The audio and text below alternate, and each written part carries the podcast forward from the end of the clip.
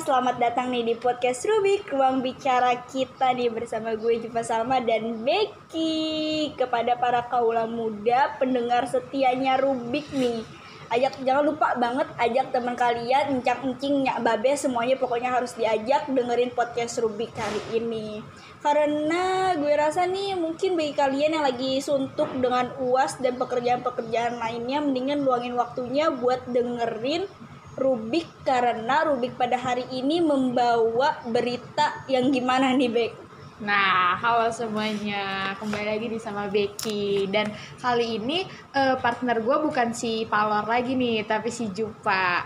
Oke Jup, pada kesempatan kali ini kita akan ngebahas tentang tema yang sebenarnya ini udah eh, cukup ramai di Indonesia eh, dan terjadinya itu bukan baru-baru sekarang sih, udah cukup lama. Nah, temanya itu ialah tentang eh, patriarki, feminisme dan Islam. Nah, tapi kita nggak ngebahas eh, berdua aja nih, Jup. Wah pasti ada yang seru-seru Nah, nih. kita tetap butuh nih sudut pandang laki-laki. Nah, oke langsung aja kita sambut ya, Jup. Siapa dia, Jup? Ya pokoknya ini orangnya bener-bener keren banget yang pas banget sama materi kita. Siapa nih Bek kalau bukan Kalau bukan sesepuh kita di KPI Bang Milky. Selamat datang Bang Milky. Yo, selamat datang saudara-saudara sebangsa dan setanah air rupanya. Terima kasih sudah bisa membawa tema yang cukup berat dan cukup susah menyusahkan saya hari ini. Terima kasih. Gimana gimana? Oke, eh, sebelumnya kita kenalan dulu nih, Eh, Bang Milky Ya. ini eh, dari mana dan apa sih kesibukannya tuh? Ya, kalau dari mana asal nih? Iya, boleh maksudnya Oke, kalau latar belakang bal- Latar belakang eh, mahasiswa IPK dengan 1,05 lah itu nggak tinggi-tinggi lah. Asik. Iya, gitu. Kalau asal asli Jawa Timur, Wong Duro. Tapi kebetulan merantau. Kesibukan sehari-hari masih lanjut studi. Studinya masih dalam perjalanan, belum sampai-sampai. Nah, kira-kira begitu. Oke nih bang, eh sore hari ini kita akan ngebahas tentang yang tadi saya, eh yang tadi Becky sebutin tuh bang, patriarki, eh, feminisme dan Islam. Ya, Nah kita langsung aja kali ya bang eh, nanya, sebenarnya pengertian patriarki sendiri itu apa sih bang?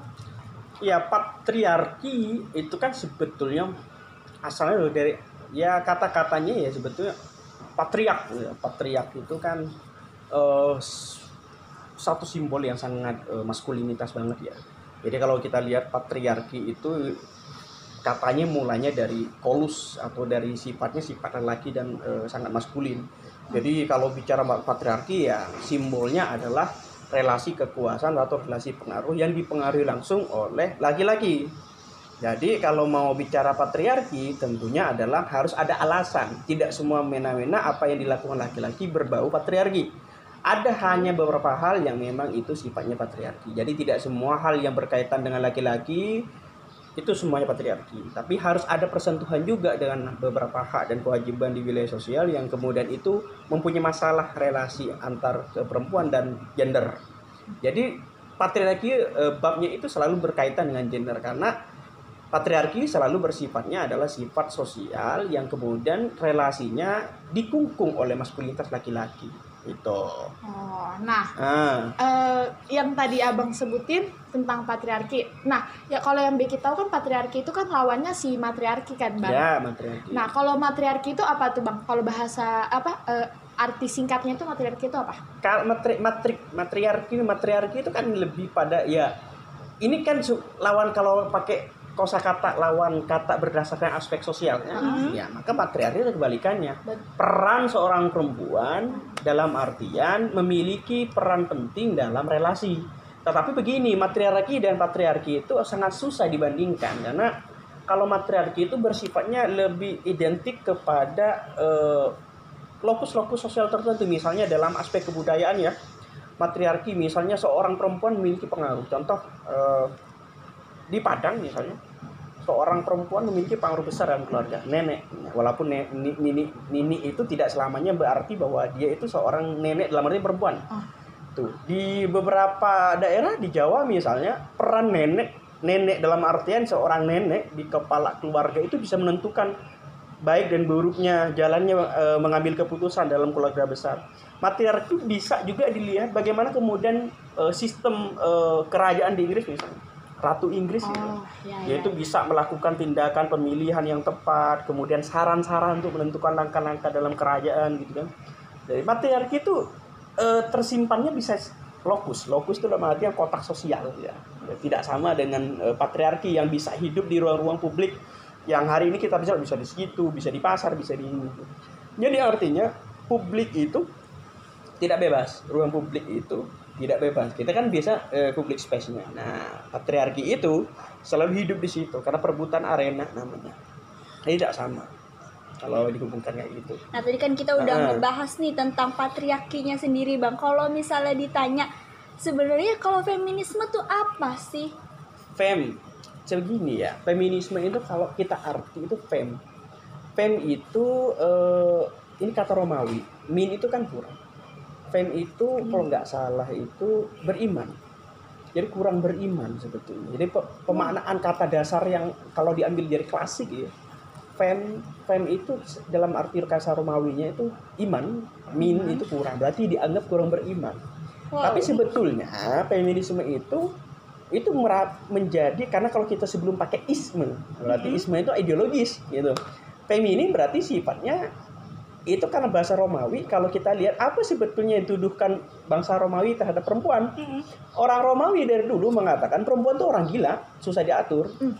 Jadi tidak boleh seseorang perempuan mendapatkan peran di dalam lingkup Romawi.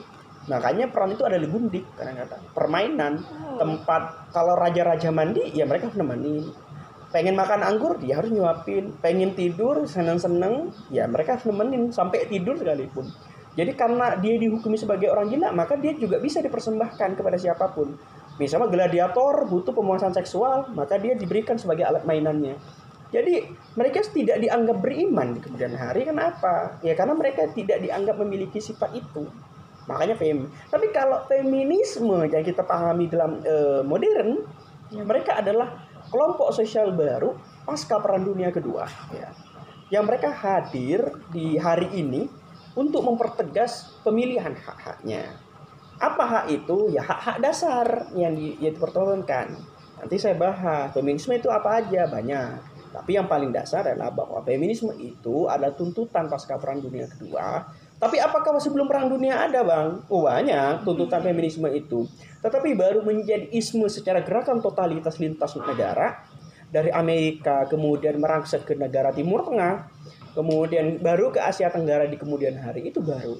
Apalagi Ibu, Ibu Kartini 1938 baru mulai itu sampai 1941. Artinya kan itu masa-masa Perang Dunia Kedua berlangsung. Iya. Tapi apakah sebelum eh, seri, eh, seri apa namanya? Sebelum perang kedua. Eh, ya Perang Dunia Kedua eh, dari pra Kartini di Indonesia apakah feminisme sudah ada?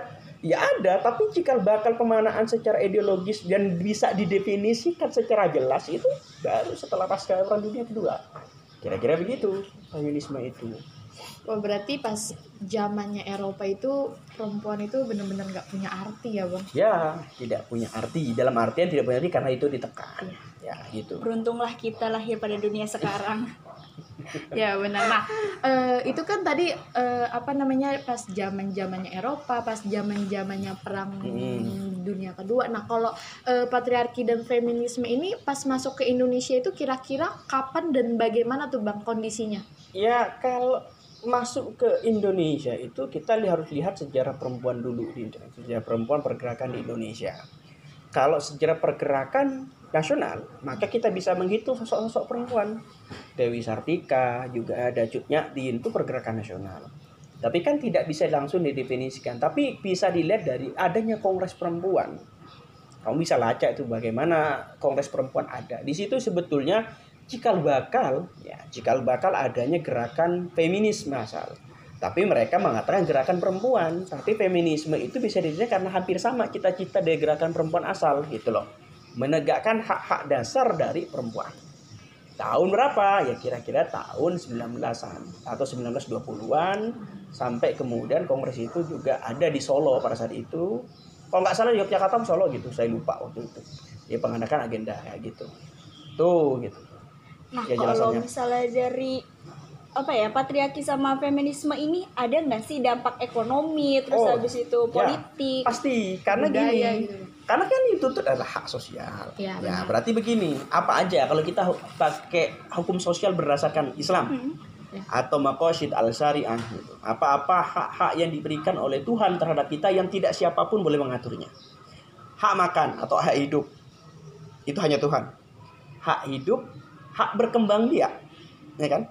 Hak berdamai, hak mendapatkan pelayanan kedamaian, itu kan? Mm-mm. Terus apa lagi satu lagi? Selain hak melahirkan kedamaian itu, satu lagi hak untuk memilih dan pilihan hidupnya. Mm. Itu tidak boleh diikut campurin. Bahkan negara pun tidak boleh ikut campur di wilayah itu karena itu pemberian Tuhan. Nah, apakah perempuan itu kehilangan dalamnya? Jelas ada. Satu, yang direbut dalam perempuan itu pada banyak negara adalah dalam faktor ekonomi, perempuan itu punya beban yang cukup rumit. Selain dia harus memikirkan masalah sosialnya, dia memikirkan anaknya. Mm-mm. Dan kadang-kadang lelaki menyamaratakan bahwa pema- pemahaman merawat anak itu gampang Mm-mm. sehingga tidak dibebankan beban yang lainnya gitu. Makanya gue bilang dari awal, saya bilang dari awal bahwa yang direbut dalam patriarki terhadap eh, usaha-usaha feminisme kan hak dasarnya direnggut. Minimal tidak boleh bekerja, Iya. tidak boleh ini dan itu. Kemudian dibatasin pendidikannya.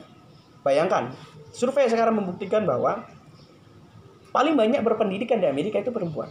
Tapi paling rendah jaminan sosialnya dan pendapatannya pasti perempuan. Aneh.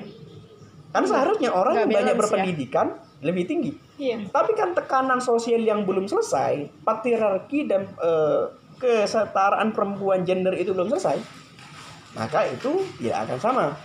Nah, apa pemahaman gender dulu yang kita harus pahamin? Gender itu apa? Mm-mm. Apa itu gender? Gender itu sebetulnya lebih pada aspek psikologis. Seksual itu berbeda sama gender.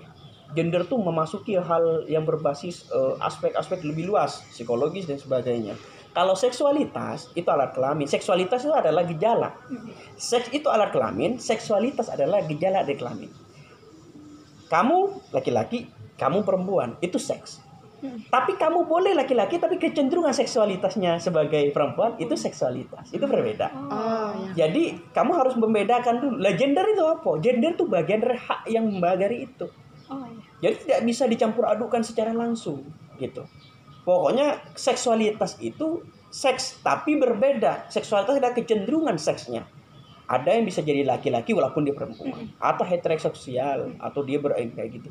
Jadi teman-teman kalau kita lihat feminisme sekarang banyak gerakannya. Modenya banyak. Nanti apa aja nanti saya sebutkan gitu. Terus Nih, eh, dari yang kita tangkap nih kan berarti sebenarnya tuh eh, kan sebenarnya pembahasan feminismenya terlalu eh, apa namanya terlalu sensitif ya bang. Hmm. Nah dari yang eh, Becky tangkap itu tuh tadi feminisme itu sebenarnya itu perjuangan yang baik bang. ya yang dari abang jelaskan tadi tapi yang kita lihat sekarang kebanyakan eh, wanita melakukan perjuangannya itu malah lebih ingin apa ya bebas secara tidak teratur Eh, ingin bebas dirinya ingin membebaskan dirinya itu ses- di luar ketentuan yang ada. Misalkan dia ingin berbebas berpakaian eh, dan menyerang eh, ajaran Islam misalkan. Dia ingin berbebas dalam berekspresi berbebas dalam eh, apa hal cinta dan menyerang misalkan ajaran Islam yang seperti poligami. Nah sebenarnya itu dari dua pengertian yang abang jelaskan barusan dengan yang sekarang kejadian nih Hmm. tentang gerakan feminisme apakah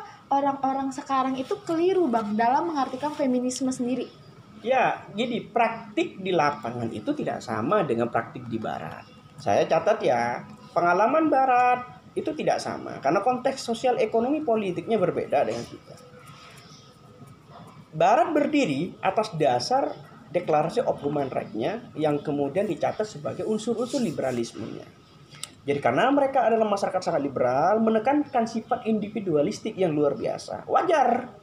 Mereka sangat menjaga tatanan itu ketika ada satu ajaran yang memang mengertikan soal perempuan yang berbeda dari cara pandang liberalisme individualisme. Mereka kritik. Kenapa harus ada pakai kerudung? Kenapa harus pakai burka? Apakah itu melarang? Itu memberatkan perempuan. Ya bagi paradigma barat adalah paradigma bahwa sesuatu yang di luar pikiran dan itu mereka anggap sebagai tekanan terhadap perempuan, maka itu dikritisi.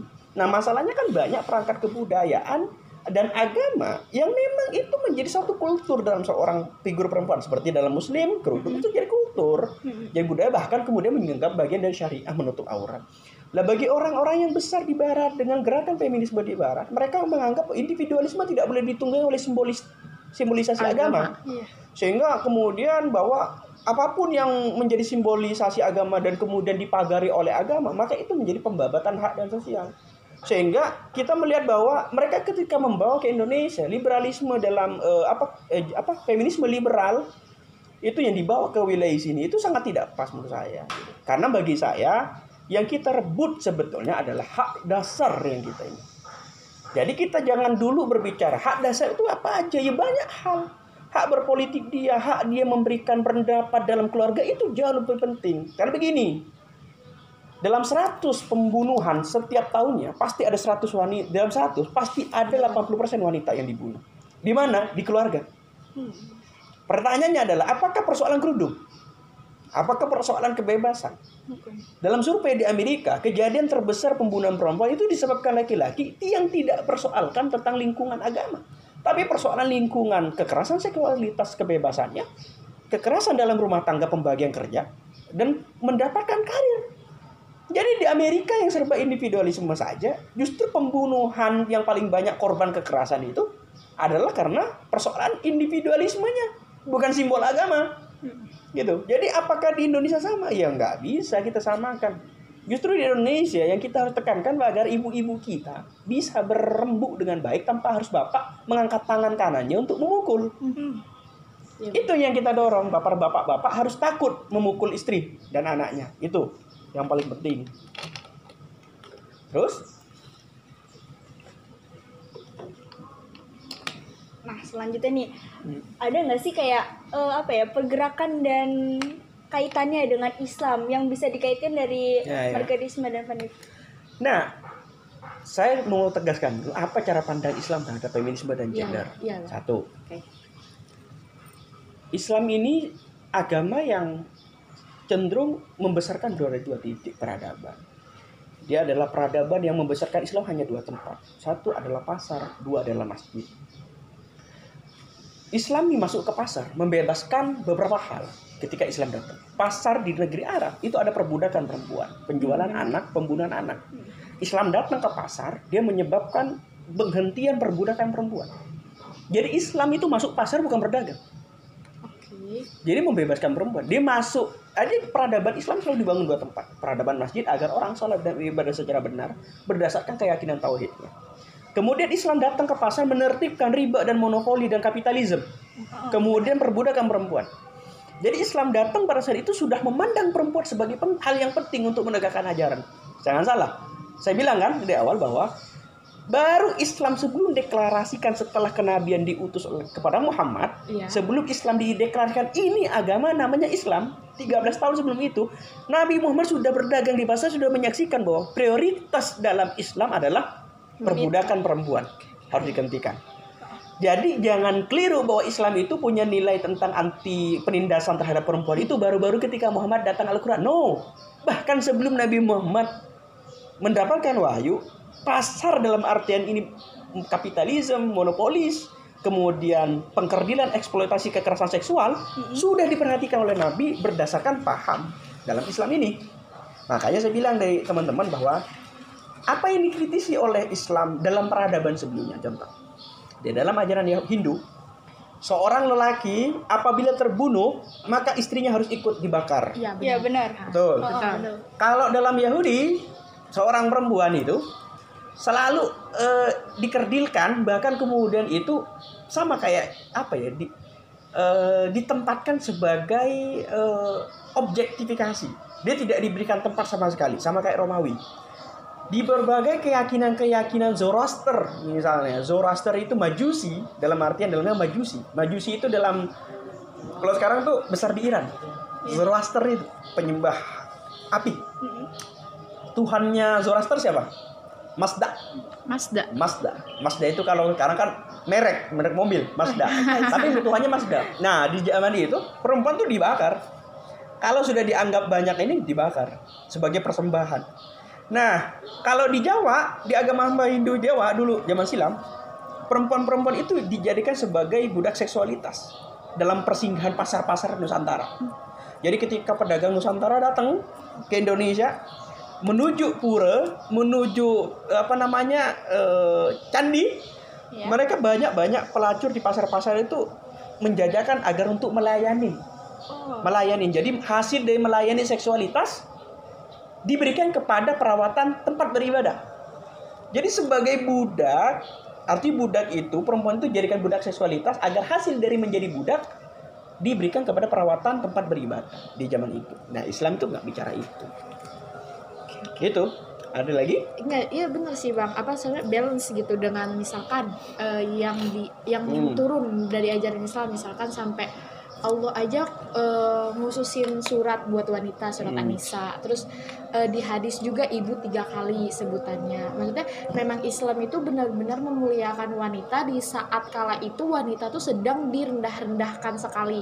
Nah, berarti kan di sini ada kekeliruan eh, di mana banyak orang berpikir itu malah Islam itu anti eh, feminisme. Padahal sebenarnya yang yang kita dapat kesimpulan dari eh, penjabaran Abang barusan tuh bahwasanya Islam itu sebenarnya malah memuliakan wanita dan malah eh, Islam itu agama yang benar-benar fokus utamanya tuh waktu itu waktu Rasulullah itu malah untuk eh, Mengagungkan wanita. Iya. Nah, jadi kalau eh, menurut Abang itu bagaimana sih caranya kita nih sebagai mahasiswa terutama tuh dalam eh, berpikir lebih rasional lagi dan enggak ikut-ikutan gitu dengan pemikiran yang Hmm. bahwasanya tuh Islam itu Ya. tuh menentang feminisme padahal sebenarnya Islam itu malah Mendukung feminisme. iya ada ajaran feminisme dalam Islam gitu. Oke, gini.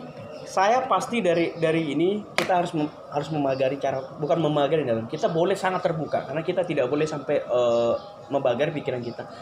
Yang pasti begini bahwa cara baca Islam ini banyak bidangnya. Ada Islam ini ada banyak. Misalnya dalam gejala-gejala Islam baru adalah ada gejala post Islamisme. Dalam Islamisme itu perempuan itu dalam memandang Islam itu harus sangat rigid dengan agama. Masalahnya dengan rigid dengan ajaran agama ini menggantungkan kepada tafsir ulama. Dan ulama-ulama zaman dulu tidak tidak ini loh apa? Tidak kredit bukan tidak kredit dia sering menempatkan posisi perempuan sebagai objek. Contoh di dalam kitab Krotoloyun misalnya ini kitab-kitab dalam pondok pesantren yang biasa dibaca. Itu kita bagaimana menjadi sek, apa ya hmm, praktek seksualitas mengeksploitasi perempuan. Gitu. Bahwa perempuan itu adalah bagaimana mencintai dan melakukan eksploitasi secara seksual dan secara benar terhadap perempuan. Ada kitabnya. Bahwa perempuan itu adalah pemuas dan harus begini dan harus begitu. Dan ini jadikan rujukan kalau pakai dalam kultur Islamisme wah Islam itu harus utama. Jadi penempatkan hukum-hukum Islam itu sebagai pagar. Masalahnya Islamisme itu tidak bisa berdiri di masyarakat itu kalau sudah sangat modern. Dia itu bertentangan. Kalau Islamisme ditegakkan di masa kolonialisme mungkin bisa. Karena Islam di masa itu masih direndahkan oleh kolonialisme. Tapi ketika kita sudah selesai dengan kolonialisme jadi Islamisme itu tidak sebanding kalau kita lihat dalam pasca demokra- demokrasi sekarang di mana masyarakat kita perempuan kita sudah bisa bekerja. Bahkan adu skill pun juga mampu. Iya. Iya benar. Gitu kan? Kedua, ada namanya post-Islamisme. Mereka yang ingin lebih besar perannya melebihkan Islam. Bahkan begini ceritanya, Islam post-Islamisme itu. Aku ingin tetap modern tapi tetap soleh. Eh, Gak apa-apa aku Islam, yang penting aku ini army gitu. Aku BTS gitu. Gak apa-apa, aku ini cinta Nabi Muhammad, tapi aku juga cinta yang namanya eh, Jungkook misalnya gitu kan. Itu pos Islamisme itu. Jadi simbolitas Islam itu dibagi. Masalahnya logosentrisme atau logosentrisme apa namanya fanatisme itu dibagi. Masalahnya adalah kalian akan mengadaptasi gaya-gaya fandom seseorang bener. dia harus muslimnya gak apa-apa ya mas ya motif pakaian kita logonya logonya eh, BTS gak apa-apa gak harus motif-motif bunga lagi kalau apa mukena kita pakai BTS juga gak apa-apa no problem tapi ini kan terjemlap dengan pasar jangan pas Islamisme menempatkan eh, eh, perempuan sebagai objektifikasi pasar jadi jangan salah bahwa di tengah masyarakat sekarang perempuan pun juga punya masalah dengan dunia fandom bisa jadi mereka adalah bagian dari iklan Kalau seperti ini, apakah kalian bisa bebas menuntut dirinya sebagai seorang manusia murni sebagai perempuan? Ya tidak bisa, karena kalian masih tergantung pada fandom. Kalian menunggu apresiasi dari fandom kalian. Bahkan hari ini seandainya kalian hari ini mungkin maaf ya, mungkin kotoran manusia versi Army ikut dijual mungkin dibeli. Bener. Karena kalian merasa adaptasi itu gitu.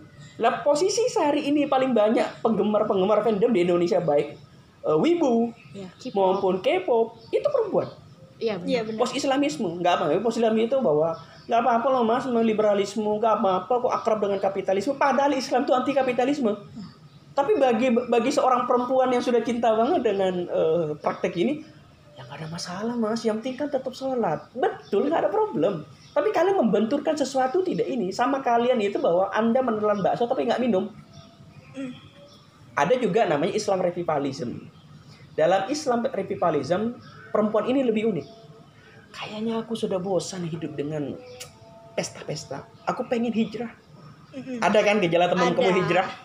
Ada. aku bukan menyalahkan karena hijrah itu bagian diri untuk kembali apa lebih spiritualismenya lebih religius dalam hidupnya.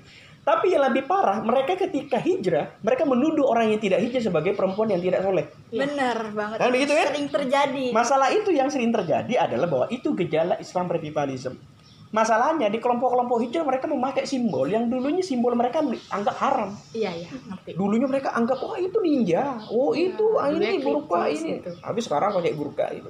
Alasannya bahwa segini gini tapi aku lihat pengunjung mall rata-rata banyak kok yang bercadar. Kenapa tidak mengutuk bahwa dirinya itu sebenarnya masuk di arena pasar? Yang sebetulnya itu tidak boleh dalam Islam. Ya, oh soleh haram itu. Nah yang terakhir adalah Islam apa? Islam radikal. Dalam feminisme radikal ini yang cukup menarik dalam Islam radikal. Karena bukan hanya menuduh simbolitas ini yang salah, tapi juga menempatkan orang-orang yang tidak seagama yang kemudian keluar. Bahkan maaf ya, apa tanggapan saya tentang LGBT kalau ditanya hari ini? Apa, Apa tuh? Apa tuh? Kan saya pasti ditanya, LGBT itu bagian dari gerakan feminisme enggak? Iya, karena itu juga bagian perempuan. Gerakan kebebasan liberalisme, iya. Karena itu kekerasan seksualitas. Gerakan membebaskan untuk hak memilih seksualitas kecenderungannya. Gitu loh kan? Dulu di maaf ya, maaf. Di KPI itu dulu ada yang sampai operasi ala Kakak kalian jurusan kalian tuh ada operasi kelamin, ada yang kemudian dia eh, lelaki tapi kecenderungan seksualitasnya perempuan sehingga dia masuk toilet perempuan walaupun dia laki-laki. Kita menganggapnya itu oh yang benar saja. Kan bentuk alat kelamin kalian tuh beda emang nggak risih. Tapi kecenderungan eh, ngeleng-lenggoknya cara dia berjalan sudah perempuan saya masih berpikir oh, jangan-jangan tidak. Tapi persoalan saya begini kalau mau dibandingkan dengan kacamata prem Islam saya tetap mengatakan bahwa LGBT tidak tidak fair kepada kita. Tidak layak kita pakai sebagai eh, untuk membebaskan untuk melindungi hak-hak. Karena begini kalau saya pakai bahwa maka sidul asyari yang saya bilang tadi bahwa lima hak yang dititipkan Tuhan kepada kita yang tidak boleh dilanggar apa yang dilanggar oleh LGBT hak berkembang biak Oh iya benar-benar. hak berkembang biak kalau LGBT ada yang dilanggar oleh LGBT pertanggungjawaban LGBT terhadap Tuhan dia melanggar hak berkembang biak Bener bener. Karena